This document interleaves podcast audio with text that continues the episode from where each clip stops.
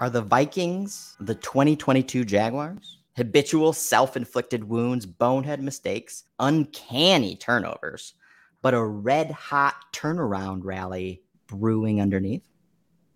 Are the Bengals, the 2022 Bengals, starting 0-2 straight up, 0-2 ATS, and looking pretty pedestrian doing it?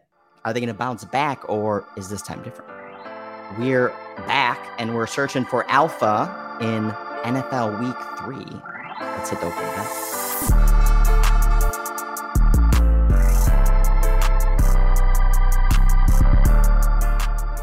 It's 7:08 in Dime Square, New York City, Thursday, September 21st, NFL Week 3. This is Alphabets. I'm Deep Value Better with Throw the Damn Ball, Judah Fortgang. Our plan of attack: run through some Week 2 scores from our Drive Quality model, review some upgrades and downgrades from our consensus market analyst rankings, and then run through the NFL Week 3 slate. I'm so excited to be back. It's been a while. We had some bumps, but all clear for the rest of the season, I hope. And we can get back to doing what we do best, analyzing the market and trying to make some money and betting on football games. Yep. A little bit of friction at the beginning of the season. A lot of projects that we've been working on offseason just blew by, running out of time. Really wanted to prioritize some other things on top of the podcast. And we had some business travel. I got sick. So it was a little bit of a rough start, but we're back in action. I released a note, something I'll be doing weekly this year, called Cry Baby. Basically whining and crying about everything that went wrong in the previous week, and then highlighting some of the aspects that went right, of course, hopefully, and how we can improve on those mistakes that were made in the previous week, specifically from a live betting perspective. So in this week's inaugural note, I run through the live trades that I made this Sunday. We didn't have a game trade, and game trade will be a little bit different this season. And actually, this episode too is a little bit of a hybrid of what we really want to be doing for the rest of the season. We're going to do shorter podcasts, probably do 2 a week, aiming to do one that Sunday night kind of tilt episode where we kind of do first reactions, run through what happened, run through the Drive Quality scoreboard on that Sunday night when it's the freshest and everyone's been looking for emotional support. We'll be there. And then later in the week, have another shorter episode specifically focused on whatever that next week's games are. So this is a unique episode since we're going to still be combining a little bit of those elements, but moving into the seasonal framework starting next week. So with this week, let's debut our Drive Quality app, total beta version, really just a way for us currently right now to internally be able to organize our Drive Quality information. But anything that you wanted to highlight first from Week 2, Judah? In Week 1, it was just like, okay, offenses are going to be bad. And then, Week 2 comes and offenses are much better. And it was a good reminder to sort of just take a step back, digest information, process change. And then there are a couple of teams, of course, that are going to stand out. I think the Bengals are one of them, as you led with. The Rams too, and I think it's actually a really interesting spot and one to attack live, which is that I had a strong offseason prior that the Rams were not going to be particularly good. And I'm much more willing to kind of come off that prior because I know, and we've seen in the past, that Stafford and McVay, or even McVay and Jared Goff, can kind of put together some offensive success. And I'm willing to kind of lean into that change. But that's the name of the game at this point of the season, is kind of how do you react to change and how do you kind of balance that with your offseason priors? And that's a potential source of huge alpha. And the Drive Quality model really gets to that, trying to cut through sort of the noise of final scores we have on screen, the Vikings and Eagles. The Vikings have been the best offensive team by our Drive Quality numbers. And again, it might not sustain itself, but that is why we kind of build these tools to help us get a little bit closer to understanding these teams and trying to predict their performance in the future. Yeah, early in the season, you know, there's going to be a bunch of noisy outcomes, noisy performance, noisy data. And so that can also lead to potentially noisy outputs from even systematic models. You want to remain agile in your theses on these teams. You don't want to be stubborn and continue to lose money on a team halfway through the season because your priors just turned out to be flat out wrong. Maybe besides the Rams so far, Judah, would you say there's a team out there where your preseason priors, you're flirting with, maybe I was just wrong? Yeah, I would say the Ravens. I was really wanting to sell them, especially offensively, with the new system and Todd Monken coming in, and I wasn't really sure how Lamar would be as a pocket passer. And the numbers certainly suggest this offense will be good. I was ready to jump on board of the Ravens are going to miss the playoffs. They'll be 7-10 team. I've cooled off a bit, and certainly our numbers support that. Well, also the division complexion looks different today than prior to the beginning of the season as well. Again, injuries are starting to pile up across the NFL. And then there's, of course, the Bengals that we talked about. Burrow still dealing with his calf injury. And I think that's a huge outstanding question right now, is that first 2 weeks of performance from the Bengals akin to the first 2 weeks of last year, where, hey, they just didn't look good. They underperformed. They started off slow. But hey, by week 8, week 9, and certainly by week 10, 11, 12, everyone was then, Bengals the top 3 team. Is that still in their DNA this year? I think it's a very different situation. And even the defensive numbers we have here have not been particularly great. And I think that's revealing, especially because one of these games was against the Browns, who do not have a good offense by any stretch. I think there are two things that are different about this team. And again, they can turn it around. So I wouldn't necessarily be sell, but number one, as the contracts of Joe Burrow and Jamar Chase and Tee Higgins, as those loom, the team on defense was built around having a lot of really just quality players who they didn't have to pay that much because they were having their two best players in Chase and Burrow on rookie deals. And a lot of those guys have now left. I'm thinking of the Echidewey Uzes of the world. And when those guys start to go down, the weak links pop up more, and the defense is a little bit more skeptical. And I also think defense is going to matter more this year than in past years. The other part of this is the Bengals are as boring schematically as could be. They play 11 personnel. We've had hesitations about Zac Taylor for years. That's not new. I think you can kind of overcome that when you have Joe Burrow, T. Higgins, and Jamar Chase, and Tyler Boyd for that matter. They're terrific players. But I think the league is starting to kind of catch up to that a bit. And we saw the Mike McDonald of the Ravens kind of have a recipe of stopping the Bengals. We saw this in week 18 of last year and then again in the wild card. They put together a good performance against the Bills, but they've largely struggled outside of that. All of that lends itself to maybe there's some pessimism about the Bengals. And we haven't even talked about the fact that Joe Burrow is not healthy. And he is a guy who uses his legs. I did some research about what I call true scrambles, which are essentially anytime you start the process of scrambling, whether it's a pass, sack, or run. And he gets a ton of production on these passes. And how many times have we seen Joe Burrow do that? A little shoulder dip, throw on the run, find his guy. And if he doesn't have that mobility, especially with the offensive line troubles, the Bengals are in some serious trouble.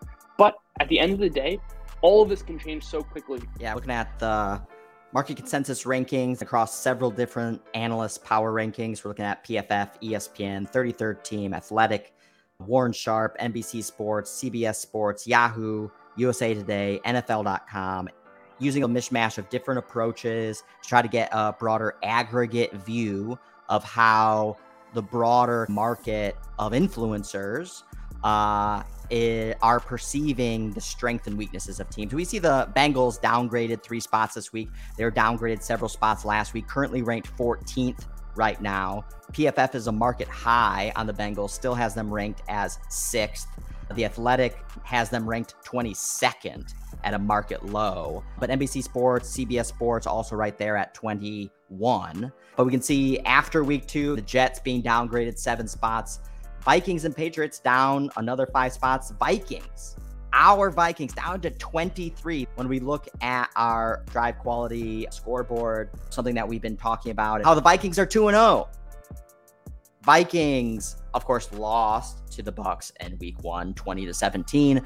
Our drive quality scoreboard, again, looking at who performed best on a drive-by-drive basis, whose underlying on-the-field performance is demonstrable of sustainable success. And we're looking at the Vikings beating the Bucs by double digits.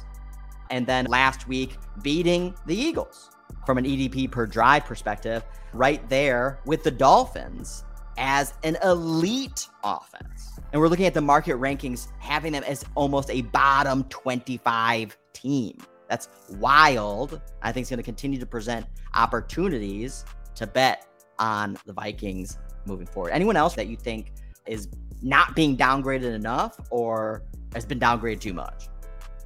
I think the Bucs are too high also, honestly. I think we're kind of seeing that. Yeah. I don't think we've learned anything material about this team. Like, they recovered a bunch of fumbles in week one, and then the Bears had a chance to win that game. It was, 2017 with the ball in Justin Fields' hands with 3 minutes left. I don't see this as a particularly good team. So, the expectation was bad. 6.5 win total, bad. But, they still have Mike Evans. They still have Chris Godwin. The defense can still be fine. And then after two games, it was almost like, okay, that narrative's actually the true narrative, as opposed to just saying, these were kind of fluky games. They could have been determined very differently, and, nothing's fundamentally changed about the Bucs. Great. Baker Mayfield is a totally capable player when he's playing with a clean pocket. Go up against the Eagles this week when you've got Jalen Carter, dominating in the interior where your interior is horrible. It's a totally different story. But I don't think this is a particularly great team. The other one that does stand out is the Giants. We've seen, Danny Dimes crumble, and game script matters so much in the NFL, where if you have some fluky thing, a blocked field goal for a touchdown and then a weird fluky interception that also gets returned for a touchdown, and all of a sudden you're down 17-0 or 21-0, whatever it was. And the game fundamentally changes. And this is kind of why we have something drive quality and earn drive points. It's to cut through that noise, because that's not reproducible and sustainable. The way you play offense is very, very different when you're in a neutral script or when you're trailing by such a huge margin. That is not as revealing about the fundamentals of the team and how they are going to play in the future. How reproducible is their success or their lack thereof? And sure, the defense is not great, but the offense can put together some success. You don't score 30 points by accident in the NFL. I think tonight will be a really interesting test, but how much has really changed? How much should we really be changing our opinions on the Giants, as if all of this wasn't already baked in to what we knew about the team coming in from the preseason? And that's more of a 18-20 team, not a 25 team. They're not that bad. I think potentially they get upgraded without Saquon Barkley, because they're not as focused on trying to force that element of their game. But elsewhere from the market consensus rankings, top six teams, the market seems pretty convicted, so no change. Niners being number one, Cowboys number two, Eagles number three, Chiefs number four, Dolphins number five, Bills number six. And then to round out the top 10, you got the Ravens upgraded 3 spots to number 7, Jags, Lions, 8-9, and then the Saints sneaking in as a top 10 team, upgraded 5 spots this week after an average performance versus the Panthers on Monday Night Football. You liked the Saints coming into the season. Put in an average performance week 1 versus the Titans, which I warned about in the preseason that was likely going to materialize.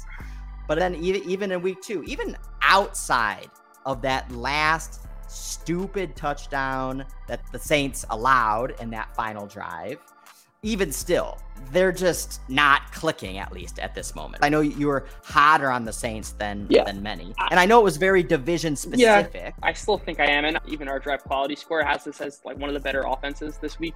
I think the main issue I have with the Saints is that they run the ball too much for a team that has incredible weapons. Rashid Shaheed, he's a little bit of a gadget type player, but it seems like he actually might be able to sustain his success. Chris Olave, I think he'll be in the same category of conversation as the Devontae Adams, Tyreek Hills of the world. The main issue is that they run the ball too much. And I think that was certainly the case against Tennessee.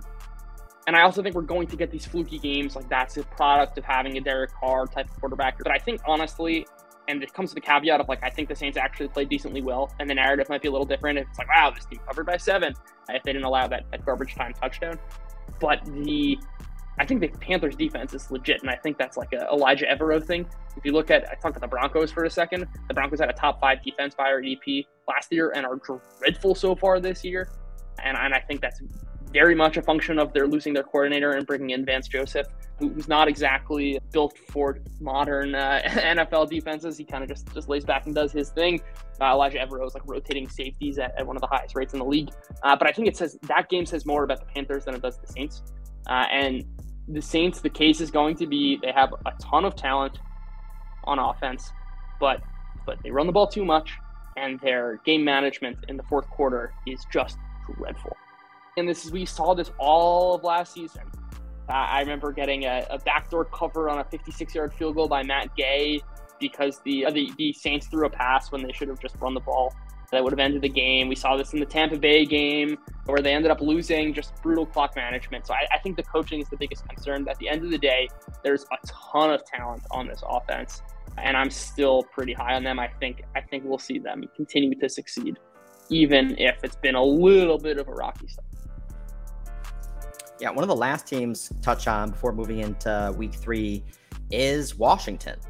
So NFC East, a division that we did not get a chance to do our preseason preview on, but a team that Judah and I both have deep out of the money futures on. Washington winning the division. I think you have Washington win the Super Bowl. Oh yeah, with one of them, right? Oh, yeah. And the market upgrading them, but still lukewarm on them. I think the market doesn't trust Washington quite yet. Still has them as a consensus ranked 20th. Market high is CBS at 8th. They're the only platform out there to rank Washington as a top 10 team. And then you have ESPN, 33rd team, Warren Sharp, ranking this team as a bottom 23, 24 team.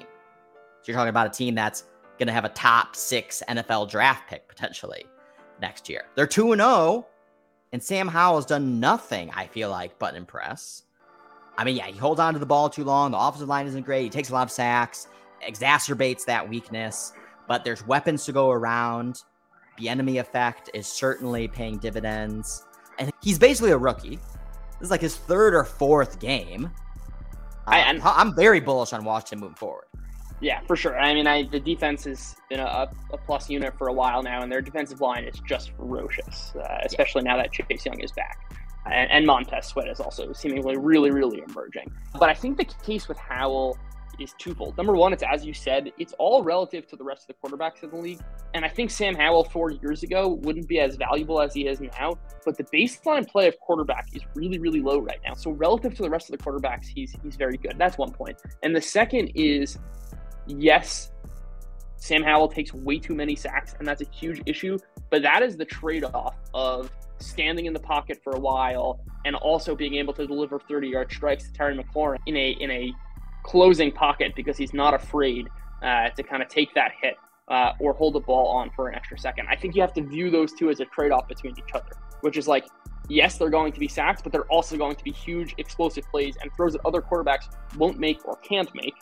And there's going to be some variance because, you know, some games you're going to have 6 sacks, and then another game, those 6 sacks will turn into 3 sacks, and they'll instead be 3 20-yard completions. So there's a ton of variance, but the key, and this is what I was saying the entire offseason, which is like, there is a right tail, though. There's a really fat right tail because Sam Howell can make throws that only the best quarterbacks can make. I know Joe has been beating the Sam Howell horse for a while. And it's kind of picking up these pieces. And pretty much every 5 minutes now. Every five minutes. It's like he has his flaws, certainly, but he also has huge upside because he has a trait that most other quarterbacks don't have. And that's a very, very valuable one. And that's the ability to kind of work in congested pockets and throw the ball very deep and accurately downfield. That's a rare trait. If you can get all of the rest a little bit better, it kind of elevates that one singular trait that he has that provides huge upside for Washington. And you put that in the context of the NFL, you put it in the context of the NFC, and it becomes a little more appealing. And you talk about variance. Variance means opportunity to make money, to make outsized profits, especially when you have that risk reward profile for a specific team. And that, it really came out really in spades in week 1 and week 2, even more so in week 2. But I know in week 1, I know you were betting live Washington at a discount to come back versus Arizona. And then last week, one of the things I was writing about in my Cry Baby note was how I got Washington plus 1,000, plus 400, plus 10.5, plus 7, all on this kind of downswing in that first half. But because they have that DNA to be able to dig themselves out of those holes, and it played even better because obviously the opponent they were playing had the exact same kind of inverse profile of very susceptible to giving up big leads and not being able to sustain long, consistent scoring drives. So that setup was just beautiful. But I think there's going to continue to be those types of opportunities with the team, specifically like Washington. Yeah, no, that's a great point. And the last thing I'll say on that is just that's why this trade is so valuable, is because if you can deliver throws, especially downfield, when the defense knows it's coming and you can have success, right? That's extremely valuable because in that situation, you can be game script agnostic, where if a different quarterback who can't throw as well is down 21-0, you're toast, the game's over, because you don't have that quarterback with the ability to succeed even when the defense knows that you're passing. One of the things that Darnell had mentioned in the chat, looking for Bill's first drive score to get some good commie numbers this weekend. And that can kind of bridge us into week 3, thinking about Bills, Washington's opening at home, plus 6.5, a little bit juice, plus 215 on the money line. And this kind of brings us to a team that we haven't really talked much about, is the Bills. The Bills still being ranked from a market perspective as a top 6 team. Did not look good week 1, bounced back in week 2. But what I'm hearing is like, oh, it's just so obvious that the Bills were going to bounce back in week 2. No one was nervous. No one was nervous about Josh Allen and the Bills. There was pressure on that line on the Raiders all week. And then live, one of the things I talked about in the Crybaby note as well is I got the Bills minus 1.5 about 6 minutes into that game after the Raiders went down the field, scored a touchdown. The next Bills drive, they go 3 and out or something like that and punt. And now all of a sudden the game is at pickup. So that must have been free money then. Like, just pile into that one then, because the Bills are obviously going to come back and torch the Raiders. But no, even in game, into week 2, there was still doubts and questions around, oh, how good is this Bills team? Maybe they're not going to be good. Maybe this is like a carryover from week 1. And oh, we did have questions about this offense, and they had shown like hitting some speed bumps at the end of last year.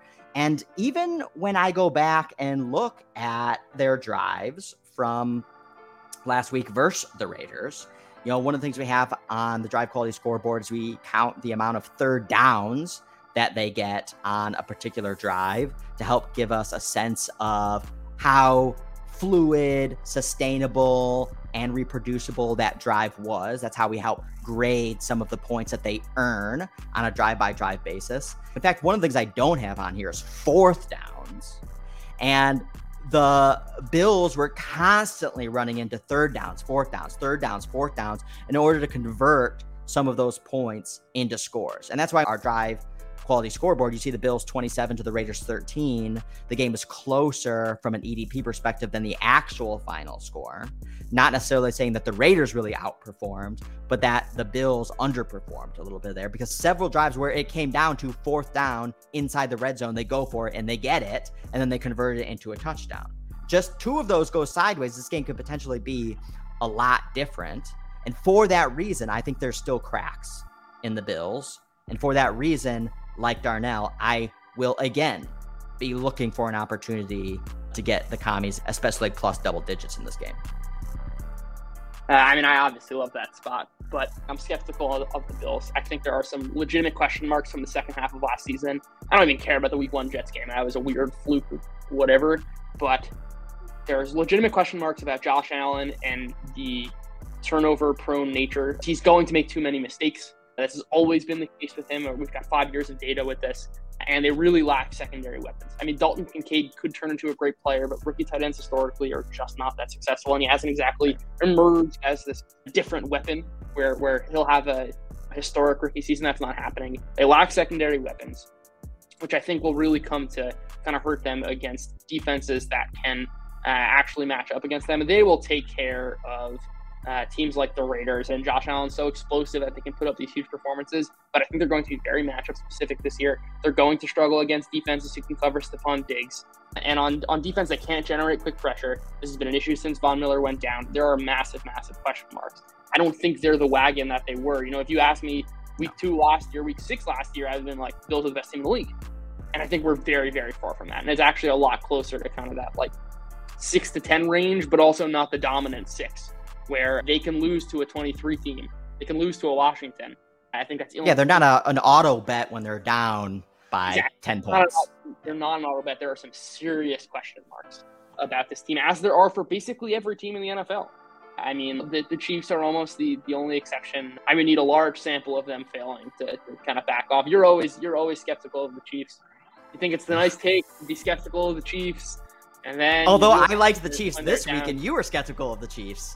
I was skeptical. I was more optimistic about the Jags. You actually were right. I mean, that was obviously a very bad performance by the Chiefs, and that was an ugly, ugly game. A game that people thought were going to be the highest scoring game of the week was the lowest scoring game of the week.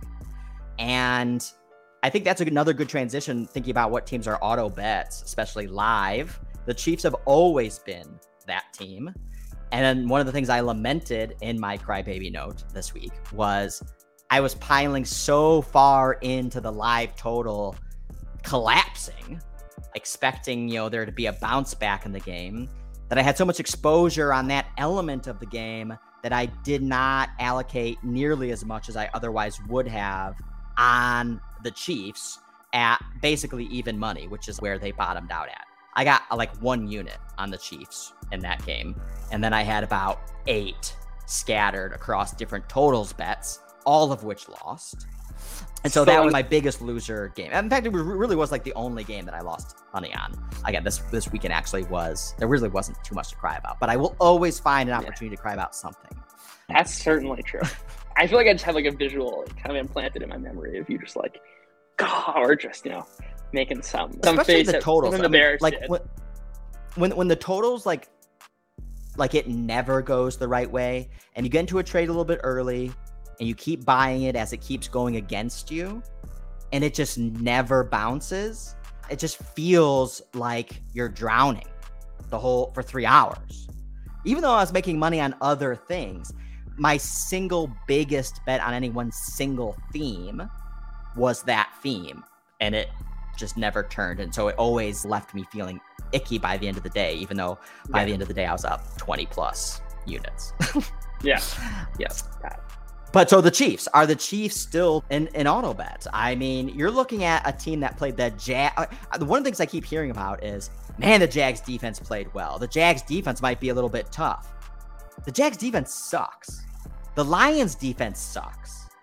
And the Chiefs could not move the ball on either of those defenses. Now, it was in Jacksonville. It was like 125 degrees on the field.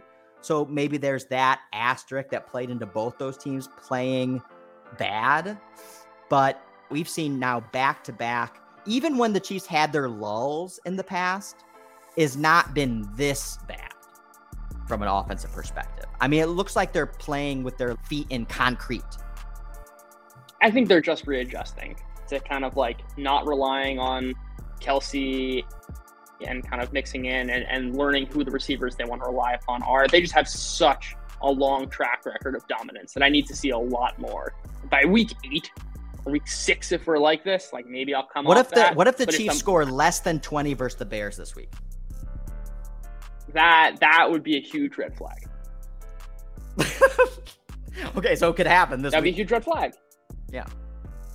But there's already yellow flags. You have to admit there's yellow flags. Time out.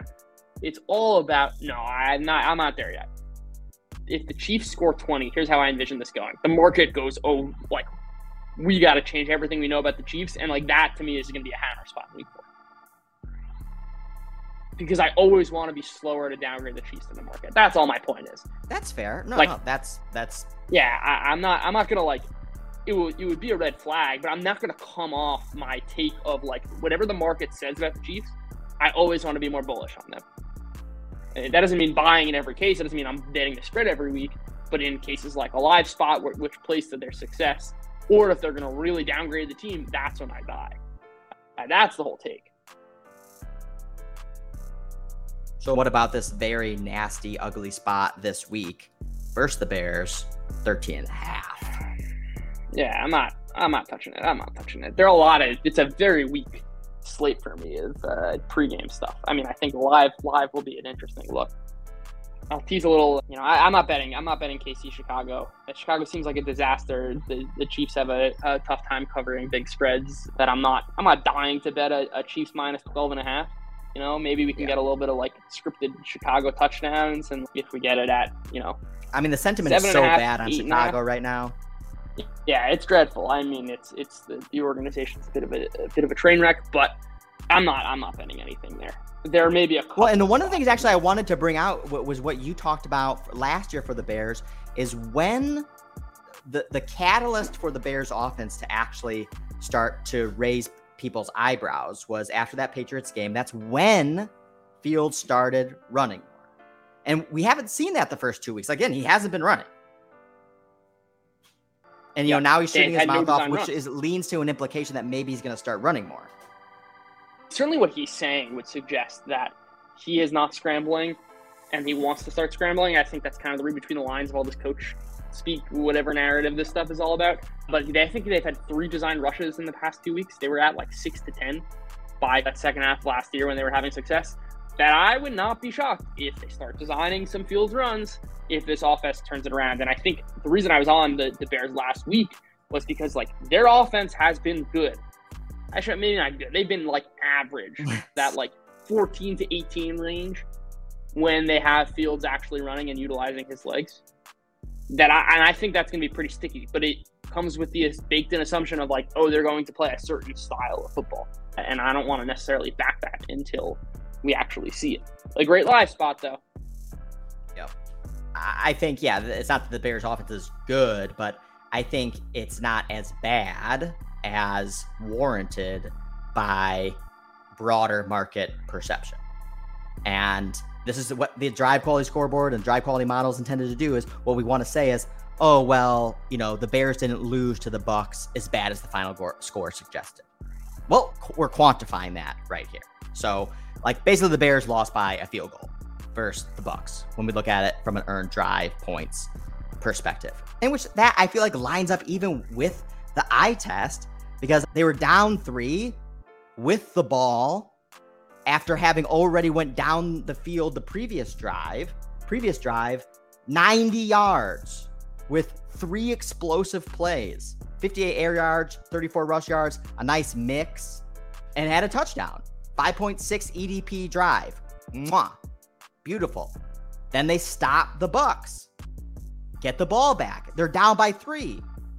That's a pretty decent setup. Now, of course, Fields is an idiot and, you know, throws a pick inside their own 10. That's returned for a touchdown and extends it to a 10-point. Like, come on. Like, the game was closer than the 10 points. So, and our Drive Quality says it. So, nonetheless, it's still very difficult to bet on the Bears. I didn't want to bet on the Bears this week.